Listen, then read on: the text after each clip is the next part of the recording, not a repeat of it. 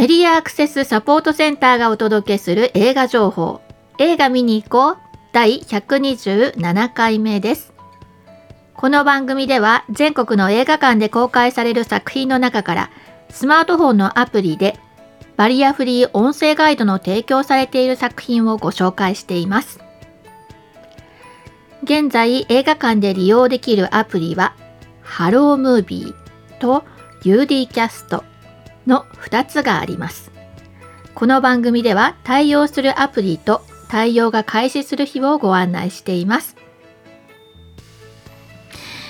えこちらのアプリは、えー、Android でもね、え iPhone でもね、え、使えますので、それぞれのストアに行って、え、落としてみていただければなというふうに思います。マイクを使いますよというアナウンスが出るんですけれども、これはね、映画館で映画の本編の音を合図に音声ガイドのタイミングが決まっていくのでね、そういう意味でマイクロフォンを使うのであって、まあ、端末に録音するとかね、そういう意味ではないので、安心して、えー、マイクどうぞ OK というふうにね、えー、してください。えー、で、時々ね、インタビューなんかもしてるので、今回はないんですけどね、えー、今までの方でちょっと遡ってね、聞いてみてもらったら嬉しいなとも思います。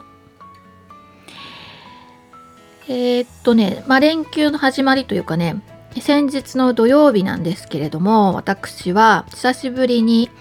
あの、横浜にあるね、シネマジャックベティという映画館に行ってまいりましたよ。ね。あの前々回になるかな。あの横浜ライブシネマのね皆様方の告知をねさせてもらってたと思うんですけれども「えー、雑魚どもよ大正いだけ」のね上映が、えー、ジャックベティで開始するその日に監督と脚本家のお二人がねいらして舞台挨拶をするということで。あの上映後ね20分ぐらいねお二人で、えーこの映画にまつわるお話をねしてくださって非常にあの幸せなひとときで。しかもですねその後あのライブシネマの仲間たちと一緒にお茶会をね一緒にして、えー、みんなで感想を言い合ったりとかまたあのさらなる質問をね、えー、脚本家監督、えー、そして今回は監督の奥様なんかもねいらしてたのでぶつけてみたりとか、えー、楽しいひとときを過ごすことができましてでなんか本当にね、えー、人と一緒に映画を見るって本当に楽しいよなとなんか久しぶりのねえー、まあ、コロナでね制限されていたというのももちろんあるんですけれども私自身がねその同好鑑賞会っていうのをね、え、ちょっと、えーあの都心から離れたところにね暮らし始めてからはちょっとあの関わることができなくなってたんで本当に久しぶりに大勢の人と一緒に映画を見てでみんなの感想を聞いてっていうね楽しいひとときを過ごすことができましたよ。でね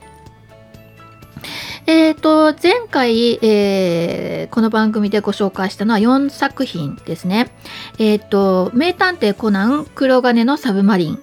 それから劇場版東京 MER 走る緊急救命室それからセイントセイヤザ・ビギニング世界の大きくこちらの4タイトルがね、えー、対応開始しましたよというアナウンスだったんですよね。で、名探偵コナンの、ガイドを書いてるのはね、なんて話をしてたじゃないですか。ね、で、その堀内さんもね、その雑魚どもよの鑑賞会においでになってて、で、久しぶりに、その、昔の話とかねをしてたんですけど世界の大きくも、えー、堀内さんがガイドを書かれたっていうことでね。で前回もこの作品紹介してたんですけどその何て言うかな、まあ、SDGs みたいなね余白横文字のってことっていうのはまあそのプロデューサーの原田さんっていう人がまあ持ち込んだ話なんですけど監督さんとしてはピンとこなかったんだけどあでもこの江戸時代、えー、日本人のそのまあ、今でいうリサイクルの暮らし。でも、まあ、生活に根ざした、食べたものを出したものがさらに、えー、肥料になってとか堆肥になってとかそういう循環のね暮らしをしてる中での、まあ、ドラマなら描けるということでね、えー、今回は時代劇で描かれたんですけれども。そうしたらいやあれあのこう映画のセットとかねあるいは衣装とかそういうものもあの新しいものを作ってっていうのをしないでねもともとあったものをリサイクルしたりあるいは古い生地を再利用したりとかそんな風にして作られてたんですよっていうことを、まあ、あの堀内さんに教えてもらってああそうかと思って改めてインターネットで調べたらあのそのようなこともいろいろ書いてあってね。で例えばその船とかも、まあ、木造の船でもう使われなくなってたものを譲り受けてでその木をね再利用して、えー、その今回の映画用に、えー、船を作ってでさらにその映画が終わった後ねまたそのこう木を使って別の船が作られていったりとかあるいはその衣装のお着物もねあの昔作られていた生地をあの昭和初期、ね、の生地をあの当時の、まあ、着物として作仕立ててみたりとか、まあ、本当に新しいこう新しい木とか新しい布とかそういうものを作らずにあの今回の映画でセットもねあの街並みのセットなんかも他のところでかつて使っていたあの他の撮影の時に使ってたものを生かしたりとか、まあ、そんな風にもう徹底してね、あのこう、うん、まあその作って壊すではなくてねあの新たに命を吹き込んで作品にしてそして次の人たちに受け渡していくということにね、まあ、徹底して作られたんだなんていうねそういうお話も聞かせてもらうことができてで、まあ、知ることができたわけですね。というわけで、まあ、本当にあの映画一、ね、映画っていう一つのこうものなんだけれど作品それぞれにねいろんな思いが込められてでその役者さんとかねあのストーリーとかねどうしてもまあそういうところにあるいは音楽とか、まあ、そういうところで、まあ、普段はあの作品を知ることになるんだけれどもその裏を支えてる人たちがねさらにこの映画業界の今後みたいなものまでねあの思いながら作ってるっていうのもなんか非常に興味深いななんていうふうに思っております。はいさてさて、で、今回、えー、今週末対応するの作品は5月5日の金曜日から対応が開始する作品が1作品あります。銀河鉄道の父というタイトルで、えー、5月5日金曜日で公開開始の日から対応しています。えー、ハロームービーに対応して128分の作品なんですけれども、これは、えー銀河鉄道のって言われたら夜っていうふうにね皆さん思われると思うんですね。宮沢賢治のお父さんがね、今回の作品の,、まあその銀河鉄道の父ですねあのの視点からあの描いた第158回の直木賞を受賞した門井義信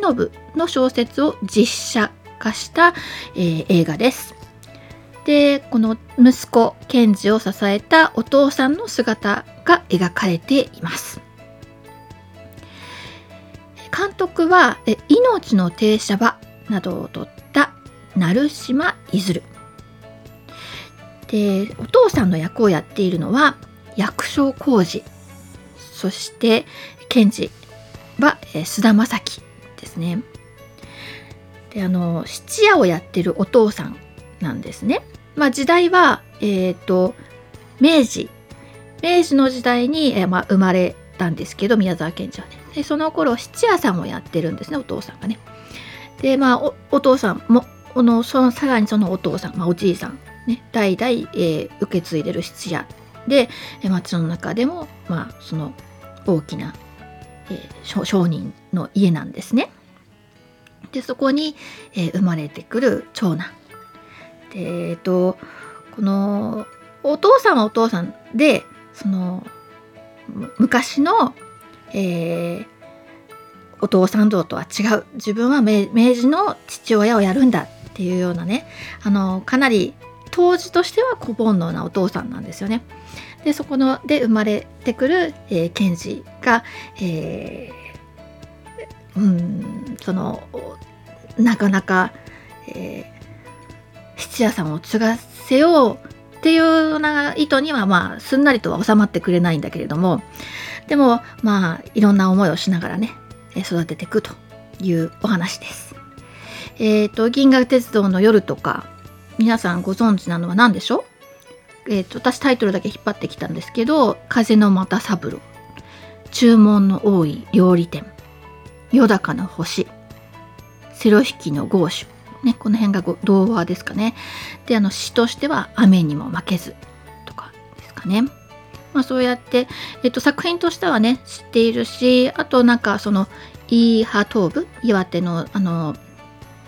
その郷里を、まあ、そういうふうに名付けて、まあ、農民の生活に根ざした、まあ、その仏教とか仏教信仰とか生活とかそういうものに根ざした、まあ、創作活動を行っていたということでまあ知識としてはねいろんな人に知られているかなと思うんですね。でそのまあ非常に、えー、ドラチックなでのその難しい堅苦しい難しさのある、えー、作品ではなくて、まあ、ユーモアも非常にあの込められたあのこう楽しい楽しいというか、まあ、興味深いお話になってるなというふうに思いますので、えー、まあ、宮沢賢治気になってたけど、えー、詳しくはわからないなっていう人とかあるいはもともと大好きっていう人とかねいろいろいると思うんですけども、まあ、ぜひ映画館で味わっていただければと思います。えー、っとですね。というわけで、えー、っと、前回ね、4作品ご紹介してて、まあ、今回1作品がね、選球の途中で加わってくるという感じですよね。はい、で、これからは、えー、っと、これからの作品にも、まあ、ちょっと動きが見られまして、前回ね、タイトルだけちょっとお伝えはしてたんですけど、これから、え、5月12日に、えー、公開対応される作品が3作品かな「大人なじみ」というね、えー、コミック原作のラブコメディですねあとは「Life is Climbing」というねパラクライミングの世界選手権で4連覇をしたクライマーの、まあ、ドキュメンタリーの作品とあとは、レッド・イット・ビー、怖いものはやはり怖い夢判断、そして恐怖体験 A2 というね、まあ、大川隆法の幸福の科学のこの作品ですよね。それからさらにその先19日からは宇宙人のあいつ、えー、SF コメディですね。23年間、えー、ある一家にの次男としてね、過ごしていた彼が実は宇宙人で、で、えー、地球を離れる日が数日後にやってくるというねそういう設定で設定の話だそうですね面白そうですねあとはそのさらにさっき10あそうか19同じく19日からが最後まで行くというねこれはもともとは、え、韓国の映画のリメイクですねあのー、主人公の刑事がね、えー、男性を車で跳ねてしまって、まあ、その証拠隠滅とか、まあ、いろいろ追い詰められていく96時間をね描いたというそういうハラハラしたサスペンスですね。まあ、こうやってね先々の作品もね対応しますよっていうふうに分かっていると、まあ、自分で調べたりとかねいろいろできてありがたいですよね。まあえー、なるべくね早くからみんながあの告知出してもらえたらいいななんていうふうに思っております。そしてね最近は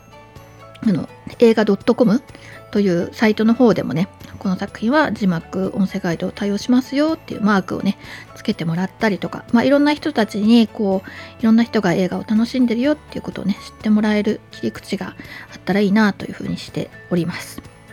でこうやって番組をしていてもね思うんですけど最近このこう情報をねいっぱい取ってる人たちっていうのはスマートフォンだったり、えー、パソコンだったりであのインターネットもね駆使してえー、まあ、情報を取ってらっしゃる。で読み上げでね、あのー、どんどん新しい情報を手にしてるのに改めてこうやって音声でお伝えするのって、まあ、どんな意味があるんだろうなって時々思ったりもするんですよ私としてはね。だからなるべくそこに書かれている通りのことじゃない情報をねちょっとぐらいは付け加えられたらいいのになと思ってやってはいるんですけどこの前のそのジャックベッティのお茶会をしてた時にも話題になったんですけどね。その私がずっと紹介してた雑魚どもよ大将いだけねこの番組を聞いてくださっていなかったとある視覚障害者の方がですねこれをこの魚魚ねあの雑な魚まあ雑魚雑魚っていう雑魚どもなんですけどこのタイトルはね。これを子供たちがたくさん出てくる作品だっていうことでザ子供だと思っていたというね告白をしてまして。なるほど。ね音声読み上げで読んでてでまあ本当にあ子供たちが出てくる作品なんだなと思ったらもう自分が理解したと思ってたらわざわざ改めて漢字この読み上げ直したりとかしないじゃないですか。おそらくきっと彼女だけじゃないと思うんですよね。このタイトルが「ザ・子供だというふうに思ってしまった人は。どうですか？皆さん。あのそう思っちゃった人手挙げてください。みたいなね、まあ、そういうわけなのでえっ、ー、とこうやって音声でねお伝えするのも意味があるのかなってちょっと思ったりもしておりますはいえー、そんなこんなで、えー、皆さんまだ続く連休を存分に楽しんでいただきたいなというところで、えー、番組おしまいにしたいと思います。えー、アルファベット MASC 映画で検索すると私たちマスクのホームページにたどり着くことができますよ。また、サイトのトップページにある映画映像のバリアフリー化を学ぼうからはバリアフリー字幕や音声ガイドのオンライン講座に参加することができます。そしてこの番組では映画見てきたよはもちろんこれ期待してますなどぜひ教えてください。各地での活動の告知などお寄せいただきましたら紹介していきたいと思っておりますのでよろしくお願いします。以上、メディアアクセスサポートセンターから徳江さやかがお伝えしました。では、また来週。